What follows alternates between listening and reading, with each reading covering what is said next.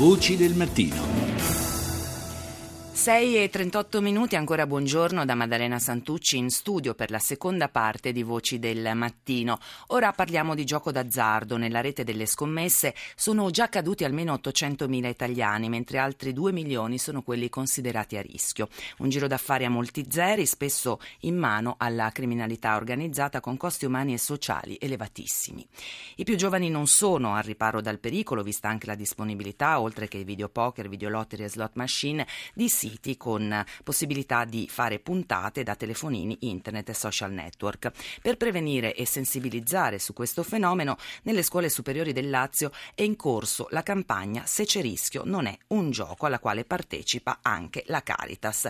Saluto Monsignor Enrico Feroci, direttore della sezione diocesana di Roma. Buongiorno Monsignor Feroci. Buongiorno agli ascoltatori.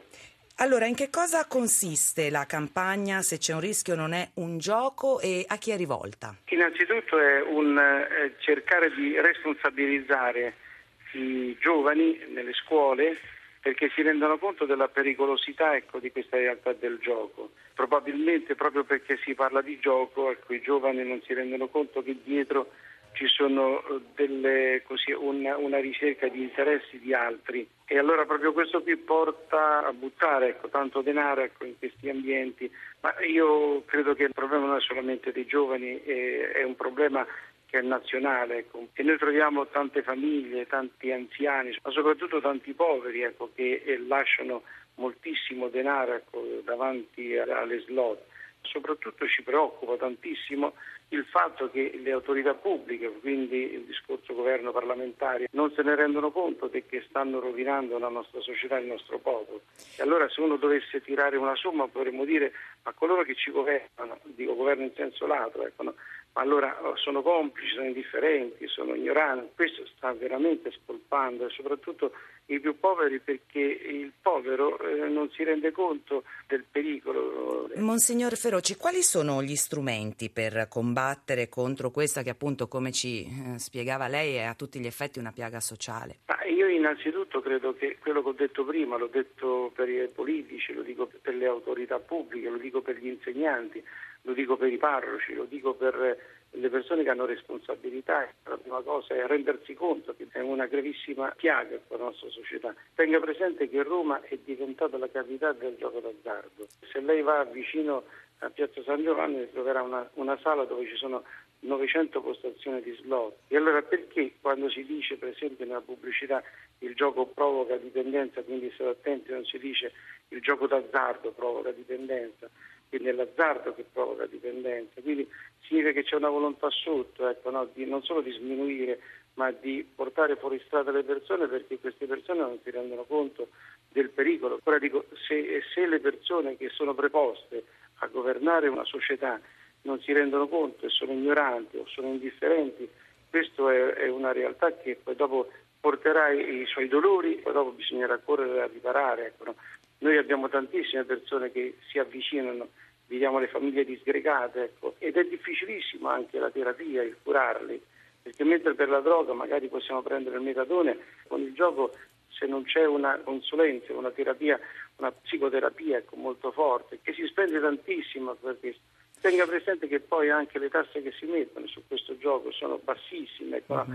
eh, si mettono più tasse per comprare un pezzo di pane che sul gioco. Ora qui c'è una volontà ecco, di, di, persone che o non vogliono o non sanno, eh, però il non sapere mi sembra che diventi connivenza con la criminalità. Quindi mh, è importante anche partire dalla scuola per educare... Ehm, eh, dalla i... scuola, ma io direi non solamente dalla scuola per i ragazzi, per dire ragazzi non andate a giocare fuori dalla scuola con le slot, ecco, no? ma io direi dagli insegnanti che si devono Infatti. rendere conto di quello che sta avvenendo. Ora se non se ne rendono conto, né i genitori, né gli insegnanti, e tutti quanti coloro che hanno responsabilità educativa ecco, davanti a questo. Ecco. Noi ci rendiamo conto, noi adulti ci rendiamo conto di quello che sta avvenendo. Da qualche anno a questa parte che questa nostra società viene eh, diciamo così, spolpata. Io utilizzo qualche volta, ma mi dicono che è troppo forte la frase, ecco, no? c'è uno sciacallaggio ecco, sopra la, la, la, così, la, pelle di questa povertà. Oppure forse meno, meno duro, ecco, un, vergognoso approfittarsi di queste realtà per poter far soldi. Come se ne può uscire a suo parere, dal, insomma, dal suo punto di osservazione? Dal mio punto di osservazione innanzitutto sensibilizzando coloro che, che, che governano questa nostra società. Se ne devono rendere conto. Oggi questa è la droga dei poveri, però attraverso questa droga ecco, stanno veramente rovinando se stessi e le proprie famiglie. Benissimo, grazie a Monsignor Prego. Enrico Feroci, direttore della Caritas diocesana di Roma. Voci del mattino. E come abbiamo sentito, spesso anche i minori cedono al gioco d'azzardo, i numeri sono in aumento. Se alcuni ragazzi sono giocatori occasionali, per molti altri le scommesse sono una dipendenza. Paola Vinciguerra, psicologa e psicoterapeuta, presidente dell'Eurodap, l'associazione europea per il disturbo da attacchi di panico, ne ha parlato con Rita Pedizzi. Sentiamo.